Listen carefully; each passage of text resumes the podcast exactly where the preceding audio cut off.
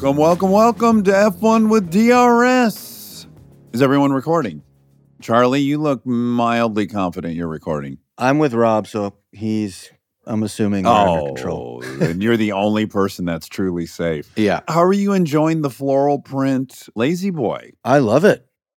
It's like a cozy blanket. It might be the only chair you will ever look small in, just like me. My feet actually don't touch the ground all the time in it. Yeah, I'm just getting my toes down there as I lean forward. It's great. and I've got room on the sides, you know, of my legs. Normally I'm like jammed in there. I feel like that chair came from another planet where the grandmas are seven feet tall and we took back her recliner as an artifact. I mean, you can imagine a seven foot tall babushka in that thing. Yeah. And Matt, why didn't you go to the attic? What's your what's what's your problem? I'm I'm at home home. I'm at like uh, my parents' house. yeah, mom and dad's. I took a little like uh little cue from Jethro. I put up some of my dad's airplane awards or things like that in the background. So Oh, this is great. There are going to be more and more artifacts as we go on. I think the only thing I have is the uh, Race to 270 trophy. That's about all I've got. Let's not undermine that trophy. It's the world's greatest trophy ever given. it is by far the greatest trophy. Now, what it was for, maybe not, but the trophy itself is incredible. I'm just gonna have like posters from previous movies hung all or behind me. Oh yeah, that's smart. When are you back, Matt? I'll be in the attic next Monday after that. So I'll be able to finish off the pre summer break in the attic. But uh, we got three days here with my whole family. It's the first time we've all been together in, in years. And then just doing a bunch of dinners. And then I'm, we go to Chicago on Wednesday to see Laura's family. We're there for a bunch of days and then going to Michigan. Oh, where are you going to Michigan? I don't know. Okay. My brother in law's brother in law lives there. I think uh, Fall Out Boy has a concert there. So Pete's bringing us to his concert, and they're big. Well, we're all fans, but they're huge fans. And so we're taking them, and Pete's giving them the old VIP treatment. So they're all pretty pumped. Okay, well, we'll sidebar after this and I'll give you some recs from Michigan. I assume you're in the Metro Detroit area. That's got to be where they're playing. I don't think so. It's like a different city. It's like, I don't know, there's a stadium there. Yeah. I don't think it's Detroit, though. It's probably the Palace of Auburn Hills or something. It's probably in the Metro Detroit area. There's no stadiums elsewhere in the state. Okay. Well, then I am. And I'm sure everyone was dying to get a little light geography lesson on Michigan before we I got it. into the Formula One stuff. I just have to tell you guys, it reminded me a lot. One time, Charlie and Ryan and I, a big group of us, went up to Mammoth, and Charlie had gotten a drone, and he was flying a drone, and it went into the lake. Brand new. Brand spanking new. It was the inaugural flight of it, right? Very Titanic Maiden voyage. mid voyage. And it went into the water and it was cold. It was wintertime. There was like ice and shit. And um, the next two hours, Yep. right? Yep. Jury rigging things together to get it out of the, the bottom of the lake. And of course, the wives were like, fucking, I'll buy you guys a new one. We're like, no, no, this is the mission now. And recovering it was way more fun than any drone's ever been. And we, that, that sense of accomplishment we felt. Do you remember the elation? Well, we only had whatever was in the back of your truck for whatever reason, like old bungee cords, a couple pieces of wood, and a tie down strap. And we're like, Yeah, it was "All right, very well, MacGyver." Try it. Hanging off the edge, holding one person while the other person leaned over, tried to hook it up. I mean, Yeah. and we were close so many times that it made it when we finally got it out. And it was at like the foot of a dam, right? Yeah, it was like right under that bridge. So it's probably 10 Yeah. feet, but we could see it in this frozen water. I had exactly the same thing. Laura's parents brought over a drone for my kids, and we went to the park. I took it off and then flew it into a lake immediately. Literally 20 seconds. The kids didn't even have a chance to, to have a go on it, and it was gone forever. That's exactly, I mean, I Uh, went to take it off, and as soon as it left the ground, vroom, right in. Didn't even get off the ground, just right in there. I was like, huh. It makes me want to get some scuba gear and swim around some lakes and just see how many hundreds Oh, of drones are at the bottom of the lake. Um, So similarly, we were going. We're on our last couple days here in Martha's Vineyard, and if anyone in their lifetime gets an opportunity to come here, cannot recommend it enough. It's the most enchanting little island. And we were going to meet friends at the boat dock to go out on the boat, and we noticed the friend's younger brother, who's a grown man. I don't know what he's probably thirty-five. Uh, Tolia, Tolia's cruising down the street, and we kind of stop. I go, "What's up, Tolia?" He's like, "Oh." I've, uh, got a flat tire and then crashed into the stone wall and I got the wheel off. Now I then it fell into the wall. And so we redirect and we go over there and sure enough, there's like a early 2000s Ford Explorer, no front passenger side wheel and front passenger side fully pressed against this huge stone wall. And now a couple more dudes, they're already on the scene, right? weirdly one of the greatest directors, Doug Liman, who, Mm. by the way, he's made the new Roadhouse. So he has Roadhouse in the can with Conor McGregor and Jake Gyllenhaal. So this guy's a hero for remaking this movie, right? Wow. He's on the side of the road because Tolia works for him. Tolia's dad, Tom, who's our host, he's on the side of the road. And I got there right as everyone was pretty much going like, "Well, this is beyond fixing. We're gonna have to get a flatbed and everything." And I'm like, "No, no, no, no! Get in the car, back that thing out of that wall." Well, there's three wheels. Won't it drag the rotor? I'm like, "Yes, it'll drag the rotor. The rotor's indestructible. Get in the car, back it up." Then you know it's this marsh underneath, and we've got two different jacks going. Many times I'm between the vehicle and the wall. When people are panicked, I'm going to get crushed. And just that brimming testosterone and excitement. And I had to dig out under the wheel, couldn't get the jacks high enough, but by God, got that fucking spare on there. I haven't felt that. Uh, I'd rather that than get a 1600 on the SAT or whatever the fucking score is. I just was on a pink cloud the rest of the day. Like, that's right. We showed up. It was uh, insurmountable. And then Tolia drove away in that shitty Explorer. that reminds me of every time you pull into Glamis too. It's like Yeah. people are coming out of their motorhomes or coming out of their trailers to help get you situated, get you Yeah. leveled, get your RV parked. Three different guys are carrying tow straps down the side of the road. Yeah. Sure. I felt like that the first time when I changed the belt on your sand car. Yeah, I can't. I was, I was really thinking about it. I was like, what, how could it be that rewarding? Just putting a spare tire on an old Explorer. Uh-huh. There's some, there's something I don't know that's primitive about it. I don't know. There's there's also something about like people have thrown in the towel, but you still believe in the mission. It probably helped that when you got there, they were done. Like, yeah, we can't fix Oh, it. Thousand percent. Oh, and by the way, even better. Uh, on Martha's Vineyard. There's a lot of actors and they're they're they're artists. Everyone was getting a real bang out of the fact that the actor was under the vehicle and putting the jack in, and then just perfectly uh, get to the dock. News is already spreading. I saved the day.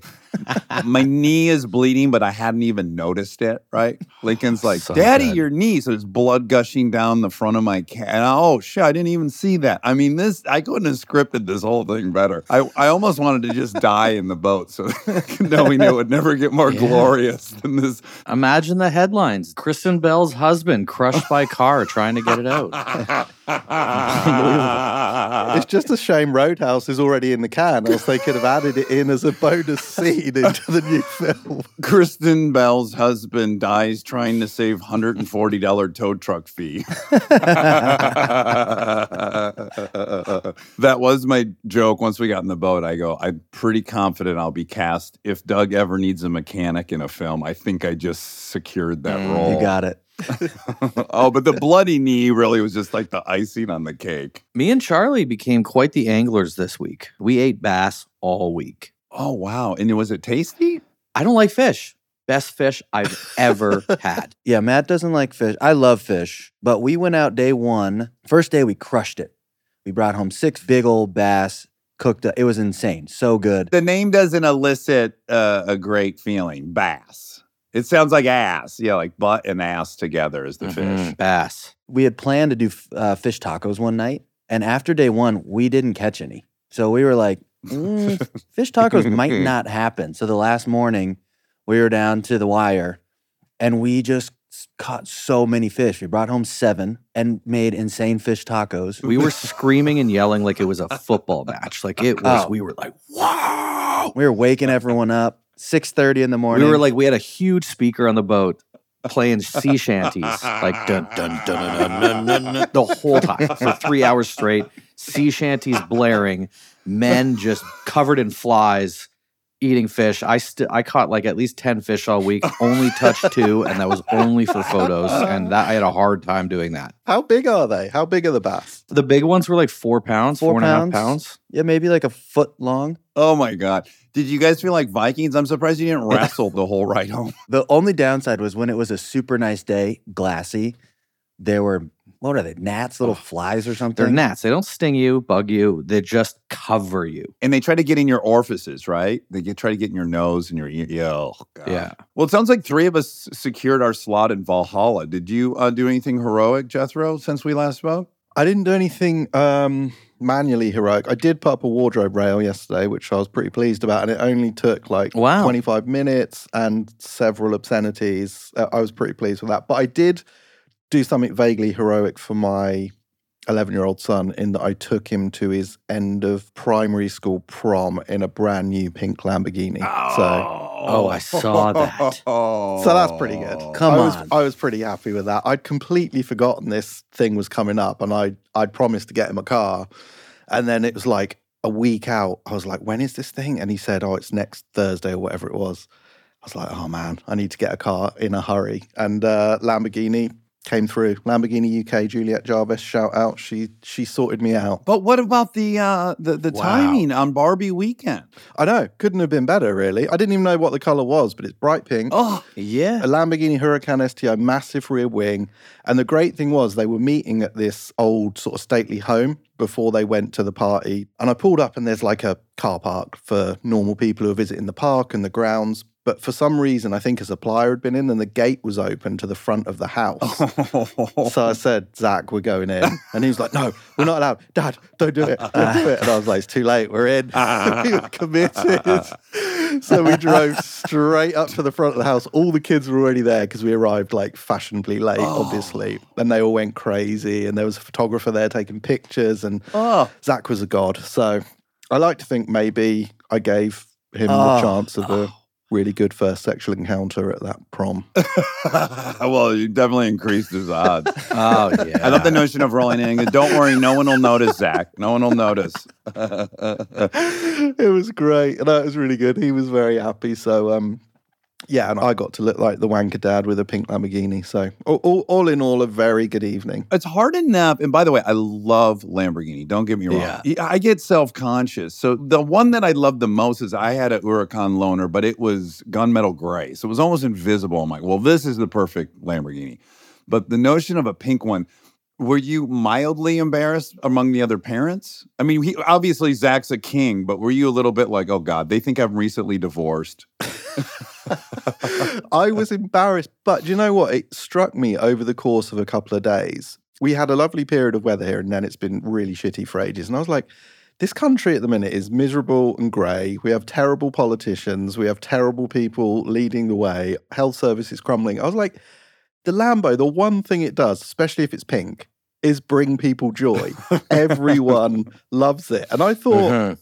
Why not? Like, Yeah. why not bring people joy with a Lamborghini that's bright pink instead of you know matte grey or something? So yeah, I was um I was into it. I was happy. Did you give it a few revs when you pulled up? oh god, yeah, I did. I was the ultimate Lambo wanker. You yeah, hit the limiter? revs, but luckily they all had photos with it. They were all happy. The boys got to sit in it, and they thought it was the greatest thing ever. So it's not quite amazing. catching and killing my own dinner, but I think it is relatively a good week. I think we've all done well. Okay, did everyone get to watch all the stuff or no? Yeah, it was a nightmare for us. Each practice session took us about four hours to get through with the buffering, but we did it. oh, gee. You must have wanted to die after P1. They've never got a fucking time up. You sat through all that for that? Yeah. yep. Yeah, P1, I don't know if I've seen such a wash ever. Everyone was just really being strategic there, just trying to get information. There was no real excitement. Well, other than our, our man Perez, yeah. Four minutes throwing in. Oh, that was away. awesome, wasn't it? You couldn't make it up, could you? Like, I felt how- so was it, what, 90 seconds into it going green, maybe? Maybe. Yeah. Maybe 90 seconds. And there's just footage that came out of Perez talking to Helmut Marko after that. And you have never Uh-oh. seen someone so scared. Like you could just see he's like this little child talking to his father, getting in trouble. And like Helmut's just calm and collected, but you don't know what he's saying, but he's probably like, you fucking idiot. And they were completely unforgiving on the telecast, the commentators. They're like, yeah, stupid mistake, really dumb mistake. Yeah, you got a wheel in the grass. That's a stupid like they they were they were not Yeah. helping him out at all. I feel like if Ricciardo has a fairy godmother, she is working overtime at Oh. the minute, isn't she? Like it, nothing could have been better. Just before his Pirelli tire test, De Vries has a nightmare. The first weekend he's there, and Checo spins on his outlap. Yeah. Yep. Yeah, he's like five hundred thousand dollar oopsies. Yeah, it was a it was a good one. Yeah. It was the biggest of the weekend, really. He did some damage. Yeah, he ripped out all that shit off up front. Yeah, so P1 was nothing. I can't believe you guys had to buffer your way through that. I don't really remember anything significant about P2. I didn't see P3. Anything radical happen in P3? Well, the Alfa Romeos were really putting up like it, that was kind of the first time you started to be like, "Whoa, what the hell? They're up there." The only thing that was memorable about the practices is it just like the field was all over the map, Yeah. Which kind of remained consistent in quality. I think it's this new format, maybe. Do you think they're all messing around with tires that they wouldn't normally be messing around with? Like they wouldn't bother with the hard tire, a lot of them, but they knew they had to, and it definitely mixed everything up. It did feel like these practice sessions were more testing than normal, like feeling stuff out a little bit more. And Mhm. probably since they lost all of P1, they needed that time. I don't know, but it just felt like a little bit more of testing the waters than we've seen in the last couple weeks. Yeah, and Max was really just like kind of mid pack. It was very confusing. Yeah. Uh, but then Yeah. you, you, all this stuff started emerging that I hadn't foreseen, which was like, oh, okay, great. So if they're all starting on hards and they're going to mediums and they're going to soft, all these cars that have varying levels of heating their tires up, that comes into play so much. It's like, of course, McLaren's like they have such a huge advantage in Q1 and 2 Mhm. because they're on tires that are hard to get warm. And then you leave Q2 thinking, well, fucking Lando might get pole. And then you go, oh no, well, now everyone's going to be on softs. Now it's going to all flip again. So I thought that made it pretty darn fascinating. If it was somehow reversed, and you started on softs and climbed to hards, that would really shake it up. I think you could imagine maybe Lando getting pole or something. That's what I was thinking. If they do adopt this new format, they should just switch back and forth. Yeah. Yeah. Like they start go hard, medium, soft, and then next week they go soft, medium, hard, and they just flip it around because it is just favors different teams. Yeah. It brings out all these different elements that are not normally on the table. I got to say, I audibly cheered out loud when Lewis got pulled. Yeah. You did. It was incredible. That was a real moment, man. And he was so pumped. Yeah. I was really, really happy for him. Crying. I think he was crying and he was reinvigorated. It felt like he had just had this new energy. It was pretty cool to watch it and then hear his reaction over the radio. It's funny that he's won and, and had so many poles, but it mean you can tell it means so much more all of a Yeah. sudden, doesn't it? It's like he's seen he's seen the dark side where you don't get to win all the time and you don't get to stick it on the front row every time, and suddenly it means a lot more. So yeah, I thought that was really cool. I think a, a stat emerged uh, in the wake of that, which was that was his ninth pole in Hungary. And historically, it goes him at nine, Schumacher at seven, and then Vettel at three. Max only has one pole there. So it's like, I don't know, brought it into perspective just how incredibly dominant he has been for so long. And I was delighted for him. I Uh-huh. really Yeah. was. It was cool. Qualifying was great though, wasn't it? It just Yeah. the way things are going. Quali is now the new race, you know, Yeah. because it's really the the excitement of the weekend is in quali. Yeah, that was the most dramatic part of the whole race, which all made it that much more heartbreaking that with within 600 yards of the start of the race, Lewis was in fourth. I was like, I couldn't believe how bummed I was to see Lewis fall down the the order. Do you think he almost, like I say, because he's he's been used to it so often, but it was almost like he psyched himself out because at the first corner it was like him and Max almost stopped. It was a really Mhm. weird start, and then you know Piastri just rocketed around the outside because it is literally like they were doing about two miles an hour at the apex. It was a really weird first corner. Yeah, Piastri went up the inside at double the speed, and he's on the worst line at that point. And you're like, oh god, yeah, they've really backed the whole thing up. They're, they're you could tell they were singularly focused on each other. It was a double Yeah. whammy for me because not only did Max get out in front, which meant we all knew what was going to happen, but both Alpes were out as well in the first quarter. so Yeah, it's like Zhou my Guan Yu- P10 thing was done as well. I was like, oh man, maybe I'll just go to sleep or something. All the memes are Zhou Guanyu being a bowling ball, just smashing everyone out of that. well, and also also heartbreaking because you know we, we failed to mention about quality that was also very exciting if you're a Ricciardo fan is um he beat Yuki. You know, he got out of uh, Q1 and Yuki didn't. First time in five races, I think, that AlphaTauri has gotten out of Q1. Oh, really? Yeah. Yeah, so I was like, oh, thank God we're off to a good start because in all the practices he was slower than Yuki. And Mhm. it's like, yeah, this dude just hopped in this car. Be like Mhm. getting on a brand new motorcycle and fucking doing a track day. It's Oh, it was horrible. Mm-hmm. After all the practices, I was like, oh, this is the worst. He was just at the bottom the entire week. And I'm like, oh, no. I was just so nervous for him. And then he got out of, of Q1 and But he seemed calm. I think he Yeah. had a calmness about it. Like he was going through a process. And I think you're right, Dax. It's only when you realize the high level they're all operating on. If you're out of the car for that long, doesn't matter how many sim runs you've done and all the rest of it, it's a different world when you get in the car. And the fact that he went through his process without panicking, I thought was good. I thought it was impressive. But I wrote down the lap times because the margins between success, perceived success for Ricciardo and failure are so slim. So in Q1, he did a 118.906 and Tsunoda did a 118.919. So it's seven one hundredths of Oh. a second. So if he, you'd imagine if he'd have been eight one hundredths slower, we would have all been going, oh, what a shame. Ricciardo got done by Tsunoda. He's going to have to really work hard. Totally. And, you know, I, it was fun for me because we had some guests in town who aren't very familiar with Formula One and they watched Quali with me. And I was pointing out to them, which we've done on here before, but it's still, it's worth repeating. Each team has between 500 and 1,000 employees. Yeah. They all have a unique design. You have 20 different drivers with varying talent. And the fucking gap between one and 10 is a third of a second. And the gap between one and two is three one thousandths of a second.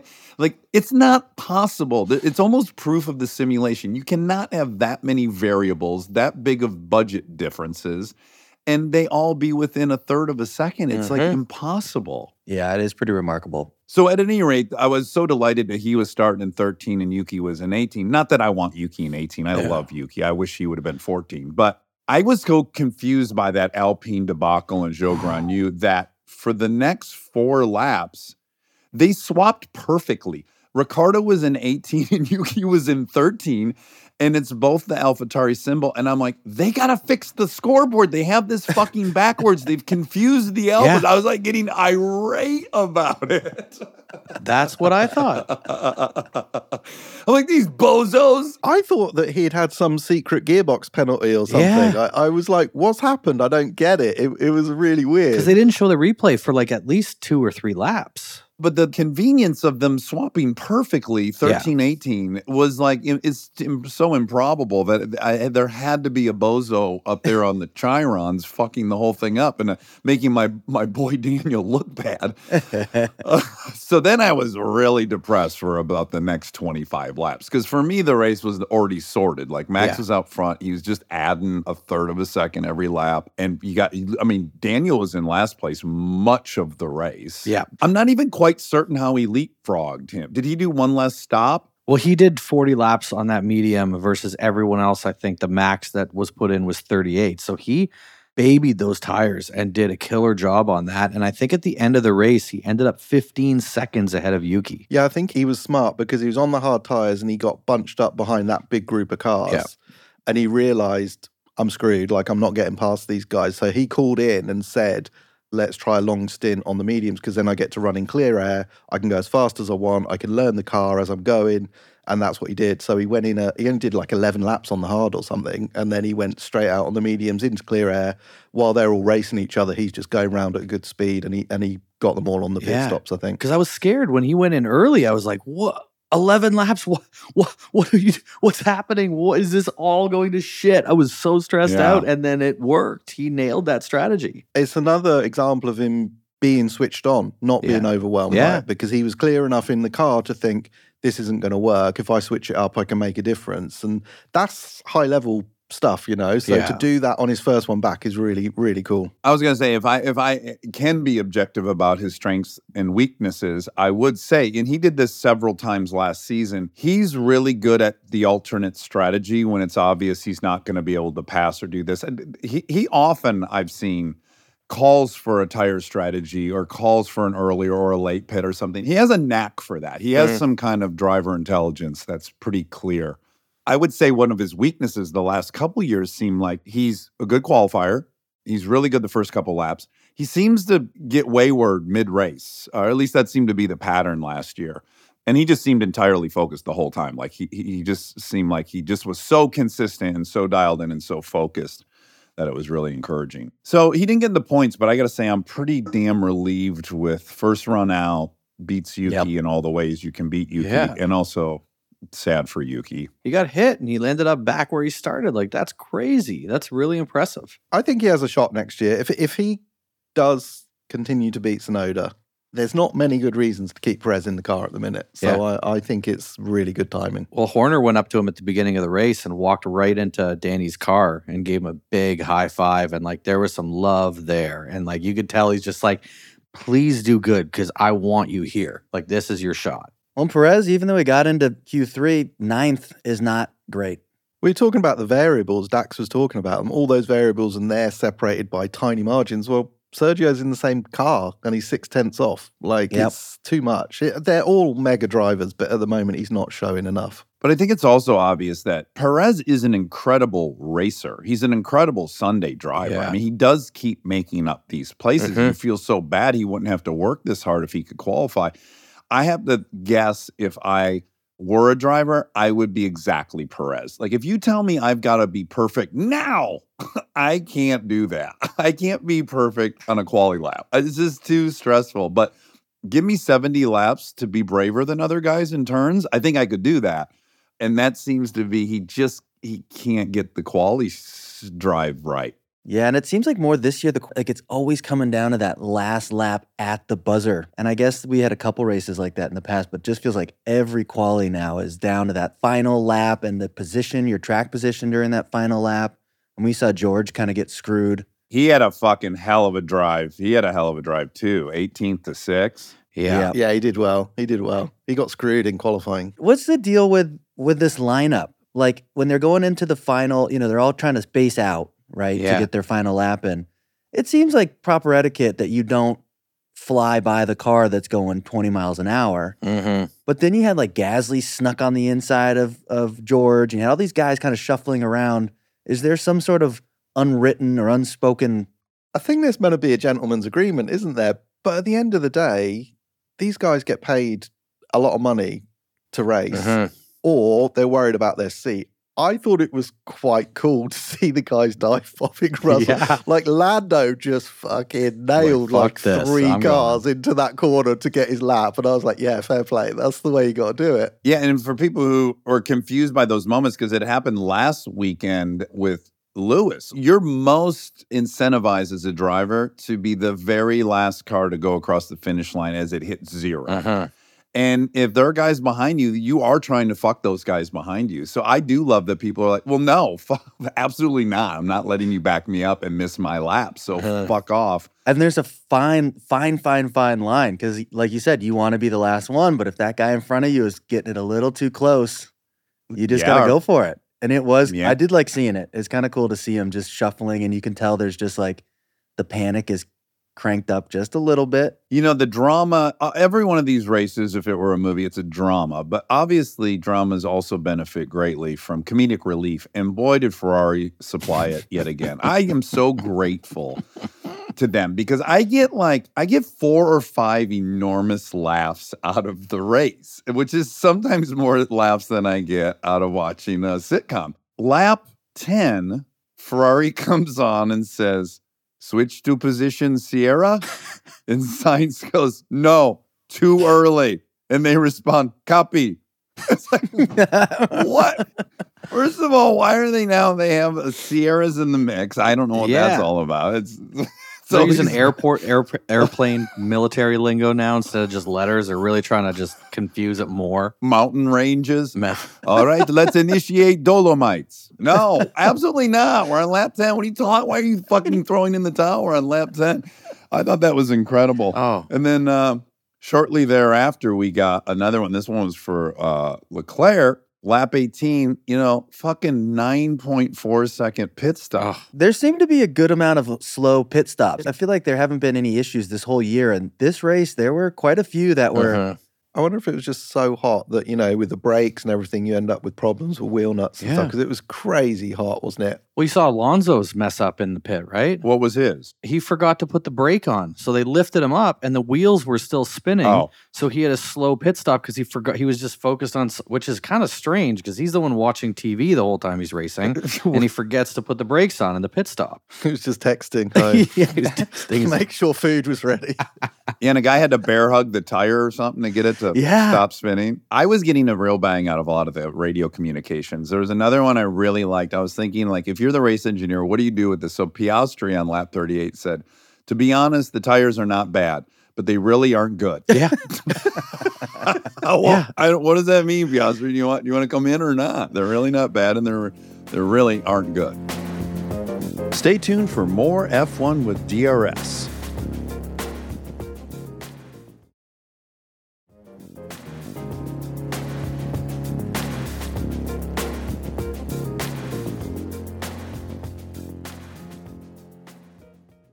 There were a lot of angry drivers, weren't there? Lando was fuming. A little too much. What was he mad about? What- His engineer was just trying to give him the information Mhm. of like when um, Perez was hunting him down and He got defensive. also manage the tires and do this and do that. And he's like, I'm, I'm doing my best. Like, leave me alone. yes. Did you have another one of Oscars? Well, no, I had one with Leclerc on 42, more comedic relief. At one point, Leclerc said, What do you mean we'll do it again? What does that mean?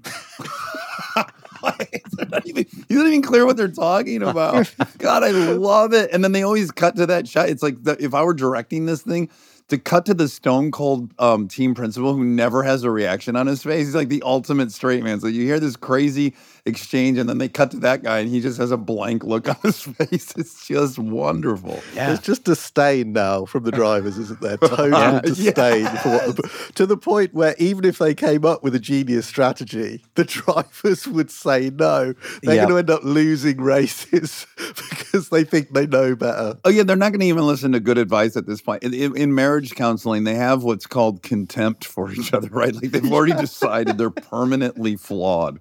This Yep. this team, they've lost complete control, and it's their fault. But yeah, like fuck it. If half the shit you tell me is wrong, I'd rather go with my gut and then me be wrong than Yeah. you repeatedly. Yeah. I find it a little crazy that all the engineers on the radio with their drivers, most drivers, English is not their first language. And I get it. Air traffic control, always in English, doesn't matter where in the world you are. But you'd think a driver like Zhou Guanyu would be like, can we have an engineer that speaks my language, please? I'd like to fully understand everything and not miss anything. But I guess there's a standard for it. And for the fans, they maybe want to see it in English, even though we're probably the less amount of people. There's so many people involved, though. That's Mhm. the problem. Back at the factory, there's another 200 people listening in and Yeah. all the rest of it. So it, it it's like the international language of Yeah. motorsport, I guess. Oh, one thing I forgot to mention when we were talking about the quali, you know, Lewis ended up beating Max by 0.003, right? And they equated that to the distance, the physical distance. Had they started the lap at the exact same distance, and Lewis came in 25 centimeters ahead. Oh my god. Wow. Fucking 25. Like if he had a cell phone attached to the front of his wing, he would have gotten it. That is the size of a large penis. Mm. I don't know what that converts to in inches. 30 inches is a foot, I think. 30 centimeters is 12 inches. Yeah. Uh-huh. Yeah, yeah. Oh, okay, yeah. So almost a little less than a foot, and you're right, Matt. That'd be a very significant Mhm. dong. I'm gonna, I'm gonna, I'm gonna reverse engineer the Mm. length of my penis, and then To I'll, seconds. I'll tell people in seconds it is. Have a second. um, I did love Oscar's radio when him and Checo had that kind of little battle, which was just awesome to see Oscar going for it like that. Like it was He's good. amazing. And they get on the radio with them and they're trying to like see if, you know, there's a penalty at hand. And Oscar was just so calm. He's like, eh, he didn't leave me much space. And that was it. He was Yeah. like, did he throw him off? And he was so calm. And they talked about how him in F2 and F3, he's just never been overly excited, never been really depressed. He's just that middle range. And I feel like Oscar's really starting to get, like you see in interviews, he's got this look in his eye. He's kind of, I think he's way funnier than we know. And he might be a guy that, like, next year is just one hell of a personality. yeah, I thought it was very promising to see him all weekend. All weekend, I was like, oh, okay, we got another person to keep an eye on. He's he's a legit prospect. Yeah. What do you? What's your opinion of him, Jethro? Yeah, he's doing great, isn't he? It was a really ballsy move to put him in to McLaren because they must have had huge confidence. Mark Webber's his manager, isn't he? Former Red Bull driver, so knows what he's talking about. But I just think if you go into Alpine, he was going to beat whoever was in Alpine, I think, and and it was a nice little foundation for his future career. But to go into McLaren, if you don't get on terms with Lando quickly and then start beating him, everyone's saying he's a future world champion. If you don't beat Lando in the first, let's say, season and a half, then you're no longer the next big thing, you know. So such a huge Mhm. amount of pressure. Oh, that's a great point. Um, and I thought it was a really ballsy move to put him in, but he's done brilliantly. I think he he started off a little way off, but now he's he's almost there, isn't he? That's a really astute point that I hadn't really thought of. Is all these guys that did become world champions, they all beat their teammate with season one or 2 Mhm. right? They they all immediately broke through. Yeah, and Lando's on this. He seems to be the only guy up to now who's been able to drive that McLaren really, really quickly. It's got some strange traits, which Daniel really obviously struggled with. But Oscar's, yeah, he's done really well. And the fact that he's always qualifying like one place or two places behind after the first few rounds when there was a bit of a gap, he's done really well. If he overtakes Lando, for both of them almost, this is career defining. If Lando can keep beating Oscar, he's the man. If Oscar can turn him over, then he is that great next future world champion that everyone's been talking about. In this short time we've all been watching it, I've not seen a team improve that dramatically never. between It's- two races. it's incredible. Like, it's in, it's insane two weeks? how uh, dominant. Yes, three weeks in a row, right? Lando was four, then two, and then two. whatever he was two yesterday. They were arguably the worst car early in the season, weren't they? They, Yeah. they were qualifying, like even Lando was qualifying it like 16th and stuff. And suddenly they look like they're better than Mercedes race pace or qualifying now. Uh-huh. Like it's it's impressive. Yeah, they just really slid right into where Aston was. Yeah, Aston have gone backwards, Yeah. which is a shame. They're sort of invisible, aren't they? They've fallen into that Alpine Aston like Bermuda Triangle or something where you don't even know where they are. It's kind of heartbreaking. Okay, so let's go to the victory celebration. I would imagine, um, Matt, you have a lot to say about this. Yeah, big time. You know, last time Lando was up there in Silverstone, it was like the talk of the town. Lando, best champagne smash we've ever seen. It was incredible. so obviously, he's got to live back up to that. Smashes the champagne, sends the trophy flying. And if you don't know, this trophy takes six months to hand make and costs $40,000. Like they are not fixing that trophy anytime soon. It uh. was amazing, and he was just and it like, wasn't even his trophy. he wasn't even concerned about it in the pre- post press conference. He was just laughing about it. He's like, ah, fuck Max. Max uh. broke it. It was Max that put it there. Like them in the uh, post race conference after that, it's like I, I really kind of want to see Lando and Max there more. It was the most entertaining post race press conference I've ever seen by far. And I do want to I want to make a correction because a lot of people commented on it on last week's episode that it sounded like I was suggesting that he's newly an, an admirer of Lando, but that they have long time been friends, which I concede to. But it will be interesting if Lando starts beating Max. How that I I can't see Max being very gracious about that, but you know maybe we'll see. Hopefully, fingers crossed, we'll see. He didn't look very gracious after qualifying, did he? I don't. Yeah, I don't think he enjoyed that competition after qualifying. No, he did not bit. look happy. No, he was not not happy. He walked away from that quick, that interview. but anyone else, he might have been a bit more happy. But the fact it was Hamilton, he was the the tension. It was horrendous to watch, but great. it gave me a little goosebumps. I thought, like, oh man, that was the greatest rival I've watched. I mean, that season was so spectacular. Those two Yeah. fought, fought, fought. I can't wait. Well, no, I can wait. I pray that Lando doesn't get so committed to this bottle opening strategy that he brings that fucker down one time. The whole Smash. thing just slices his arteries, Slices like, his hand open, can't race for Yeah. two weeks. fucking cuts the tendons, driving career over. I mean, this is. It's a lot of risk for very little Yeah. reward to open a champagne. And it was a ten for ten on the first one. So quit while you're ahead. He was. It was a perfect. He nailed it. He is a big celebration anyway. He had the He's a hero. epic. Yeah.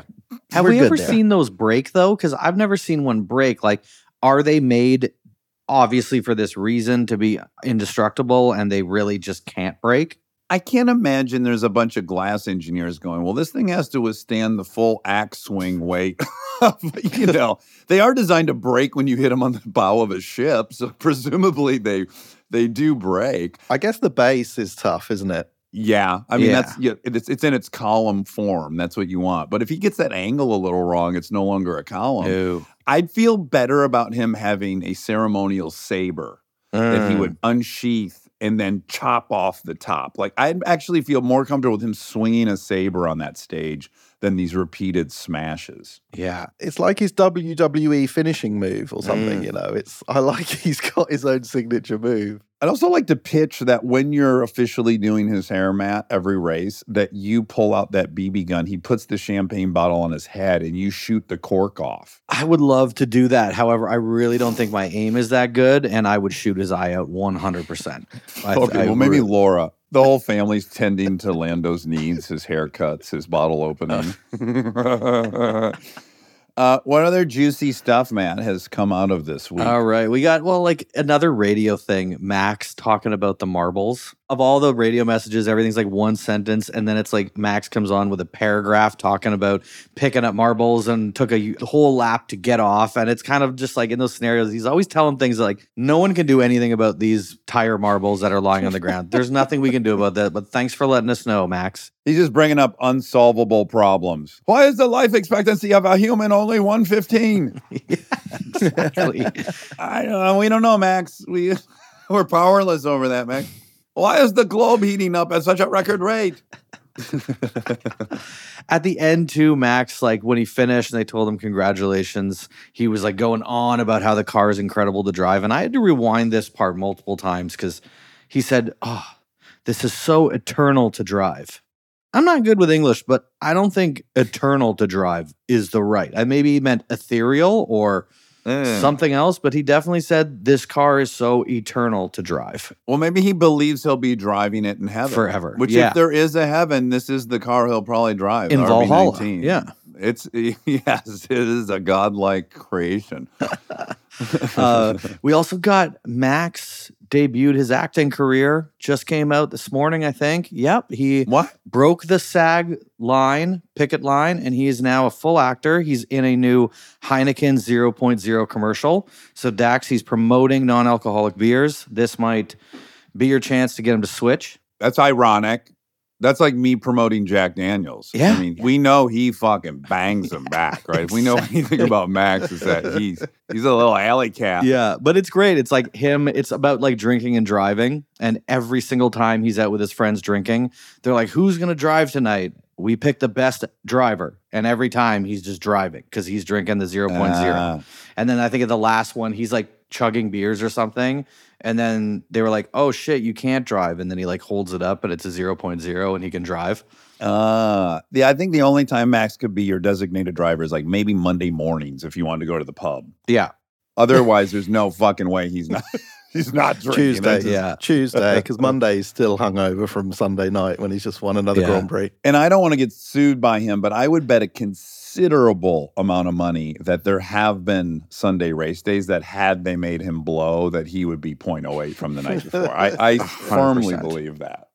We saw two seasons ago, we saw some very looking, ragged looking Maxes show up for the race. That's when he only wins by 12 seconds Yeah. or something rather than 35. Exactly.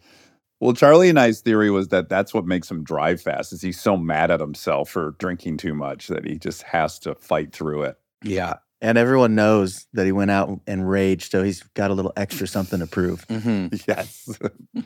We also have uh, Max pulled a late night shift of his full time job before his part time F1 job the night before.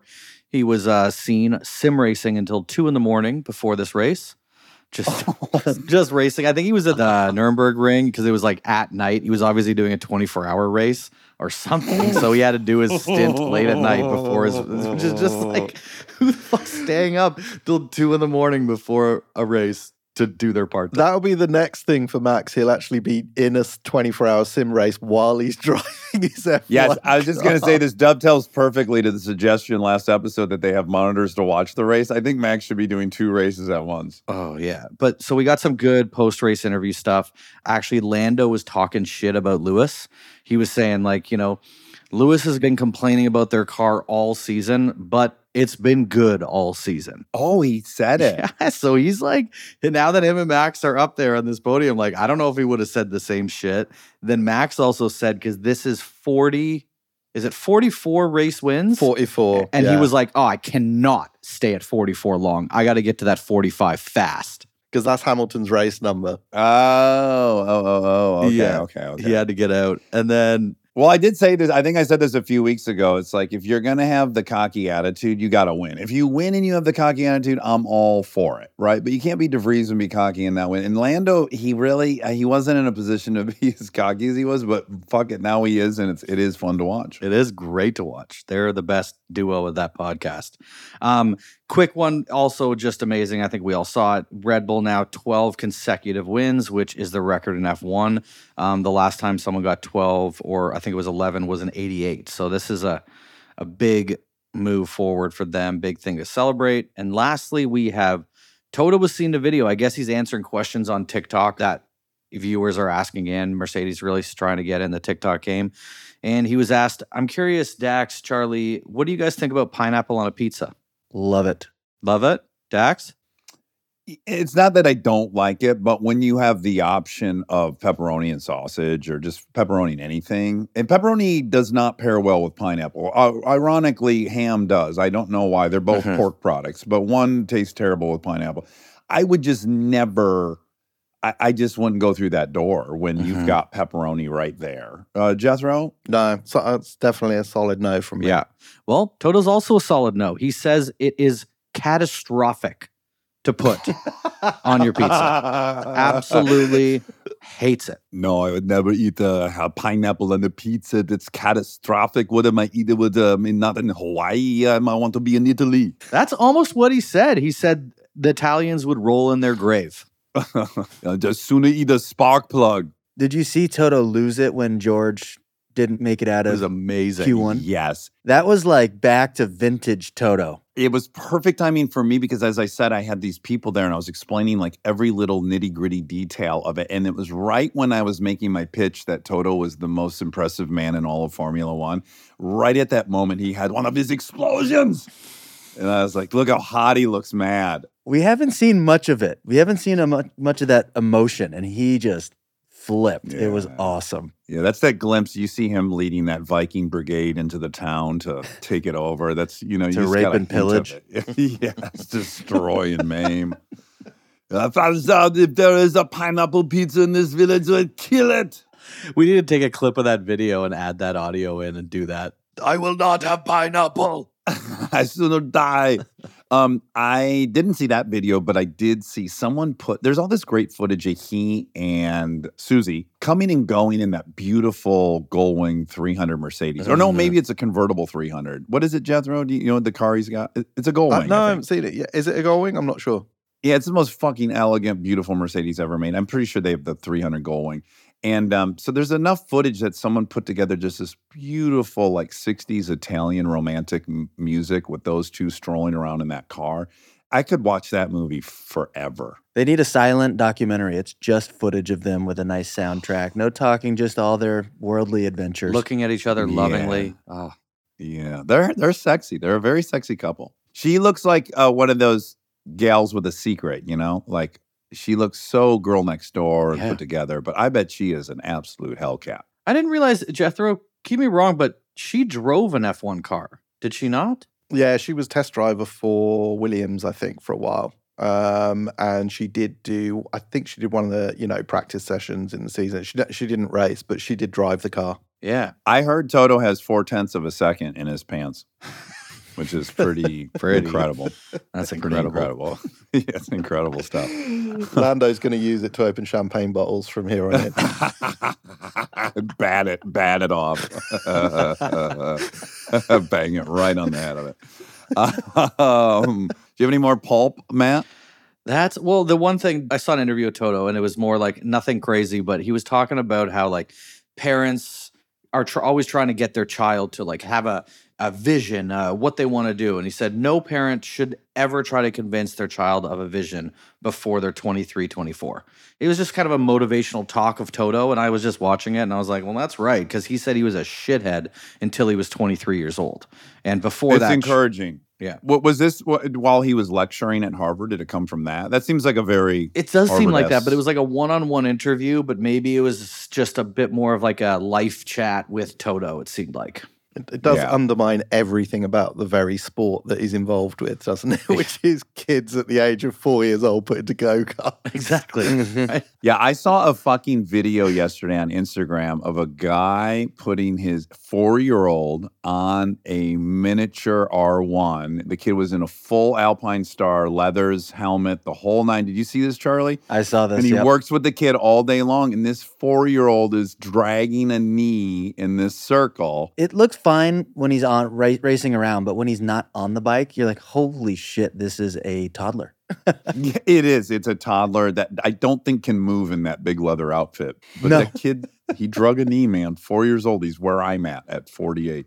Unbelievable. Uh-huh. Charlie, do you have anything before we get into uh, Belgium? No, I had one observation that I don't know if there's a fix, but the one detection point with two DRS zones seems like a little bit of a, an issue. You know, we have like if you make a pass from the first one, now you're in front with the second DRS, Mm. and we just don't get any more action. I mean, we saw like George had that after Perez took him over and then he came back around. We don't get a lot of that because once a car passes, especially if they have that second DRS, they're gone. It did seem like an error. it's weird. Like if they can have two DRS zones, why not have two detection points? Or if you make a pass, maybe it, it flips off or something because now you're in front. That was a weird one. I did think that those two lines were like a foot from each other. It was, it was so Yeah. confusing. Why even have the second line if someone, you know, I don't know. Yeah. It, didn't make a lot of sense to me either. Yeah, I like the idea of it turning off after you overtake. Yeah, it seems like if you get the advantage, you make the pass, then your advantage is now gone because you're in front. I would argue, though, you know, a lot of people are against the DRS. There seems to be a lot of critics of it. But Mhm. I'll say that w- what you see in the high 90s is okay, well, when one guy overtakes the other guy with DRS,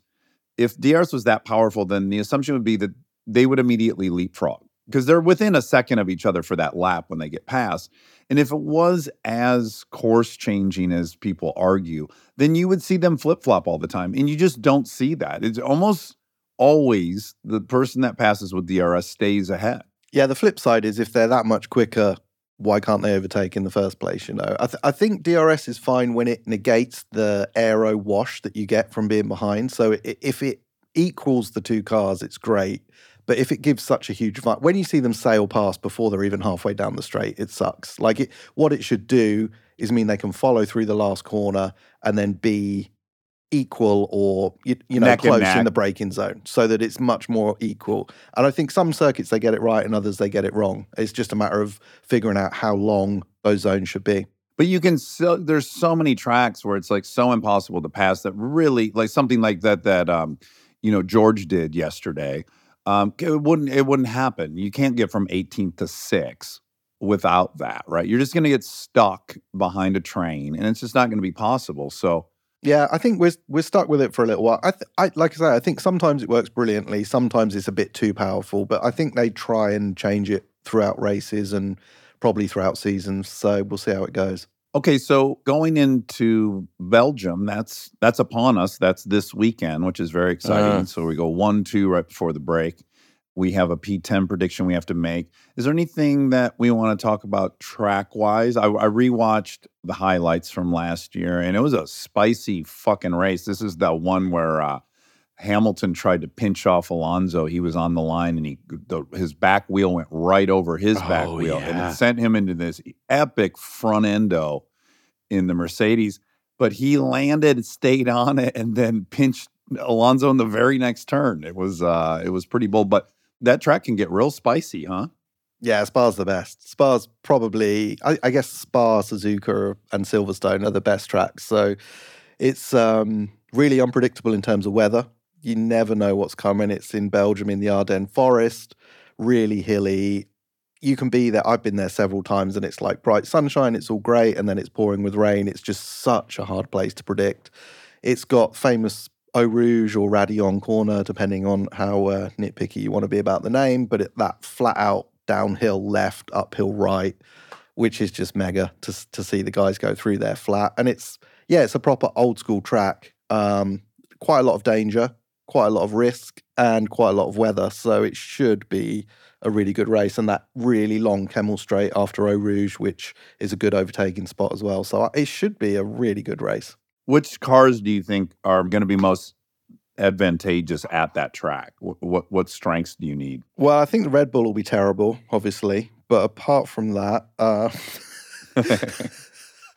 I guess it's high speed. So the McLaren was meant to be only good in high speed, but it worked pretty well at Hungary. But this is a really high speed track. And Mercedes were meant to be better at lower medium speed, but they got pole, but weren't really anywhere in the race. And Aston Martin have sort of faded away. So it's so hard this season, isn't it, with the form book? But I would say it's going to be um, obviously Red Bull and McLaren would be probably favourites to be the second quickest car.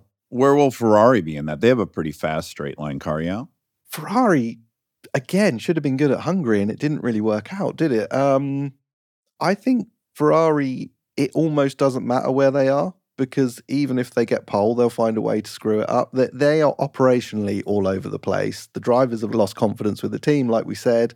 They do not feel like contenders Mm. for anything at the moment. They, even if they start the weekend well, they get a good result in qualifying. I just, I can't see them doing much. Yeah, it's, it, they feel like a team that's bailing water on a sinking ship. It's just like Ah. everyone's frantic. No, there's no leadership. There's no communication. Uh, it's it's kind of heartbreaking, especially for Charles and, and Carlos driving. You could just hear it in everything too. It's so contentious. Every conversation, every interaction. It's just like you can tell no one's happy. Everyone's just riding it out. They might need to bring in one of these sports psychologists to sit down with the team, have a little Yeah. uh, retreat over the summer break, Yeah. and fucking go camping or something. Yeah. figure do some trust exercises, some ro- rope work, uh, climb some rope bridges and shit. Something has to happen. Yeah, Yep. they're just not sort of in the conversation, are they? They're just they're sort of in a, a spiral into just being anonymous, not even bad, just sort of anonymous somewhere, lost in the midfield. It's yeah, it's not nice to see. Well, so we're gonna have another carryover because no one got P10 yet. Again, Yeah. the hardest. We could buy four lemons cars with the next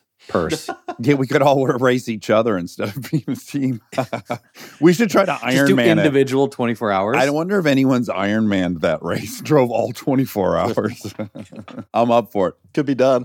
They used to do it back in the day at Le Mans. There was there was some dude who did it on his own. Oh well, dude's No. dude's Iron Man the Baja 1000, and that thing goes almost 24 hours, and that's in a violent plane crash all 24 hours. But you've got to be on something. There's no way you can do that otherwise. If I had a No. Keurig in the passenger seat, I don't know if that would tip the $500 budget to have a like $150 Keurig in the front seat running off the uh, cigarette lighter, but it would be stealing a ton of the power from the Honda I plan on running in the race. But yeah, if I had a Keurig and I could pop some pods, I don't know, every four hours, I could I could definitely do it. I'd be up for you just it. have a couple burn boils all over your neck and face when you're finished. from you the look like a leper. Drinking the hot coffee at speed. Hot black coffee. okay, so uh, let's do P10. Let's. I want Jethro. I would love for you to go first on who you think's gonna come across that line 10. I'm so far off every single time at the moment. I don't know. Williams might be too good because they're so good in a straight line, aren't they? So Albon might be finishing higher than 10th.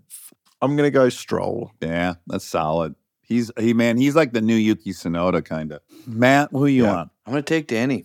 Yeah, yeah. I'm going to take Danny this week. I think he's, and I could be wrong because I kind of feel more likely he might get into ninth if he kind of does what he's doing.